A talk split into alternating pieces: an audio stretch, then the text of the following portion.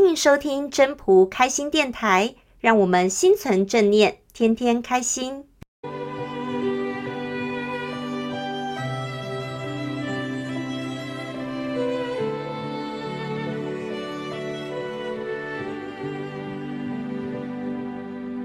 各位朋友，大家好，我是主持人 Marie。在中古时代，有两个武士，分别从森林的两端进入了这个森林。在途中，他们两个相遇了，而他们相遇的地点呢，刚好有一棵树呢，就挂了一个盾。这时候呢，甲武士看到了这个盾的时候，就说：“哎，你看看看，树上面有个金盾。”而武乙武士开口就开始骂人了，说：“哎，那明明是个银盾，你怎么会说是它是一个金盾呢？”两个武士呢，就为了这个还是金盾还是银盾呢，开始争执不下。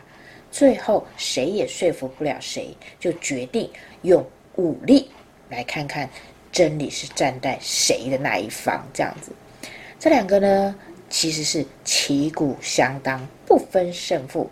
所以呢，打了半天，最后两个人都累了，就干脆就地躺下来休息。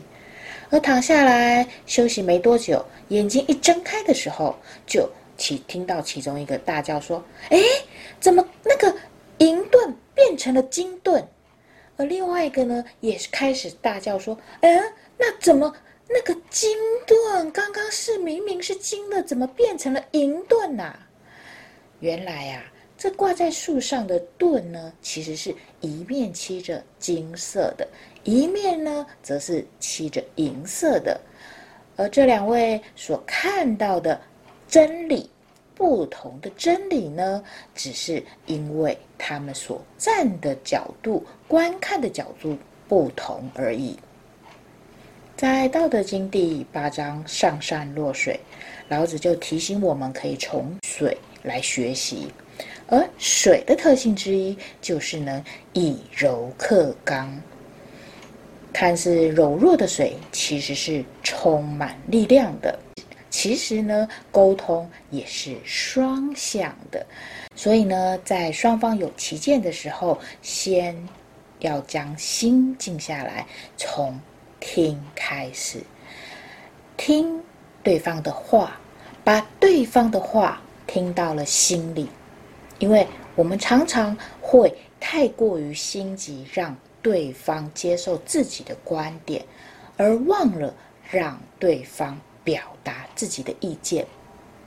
太过心急的下场，很容易就像故事里的两位武士一样，因为争执不下而一言不合的吵起来，甚至打起来了。所以，老子在《道德经》里面一直提醒我们柔弱的力量。他说：“柔弱胜刚强。”他说：“天下之至柔，驰骋天下之至坚。”一再的提醒我们柔软的重要性，柔软的身段、谦卑的态度，这些都会在让我们处理事情或者是人跟人的相处上面做到事半功倍。你好，我也好的双赢局面。今天就跟大家聊到这边了，我们下次再见，拜拜。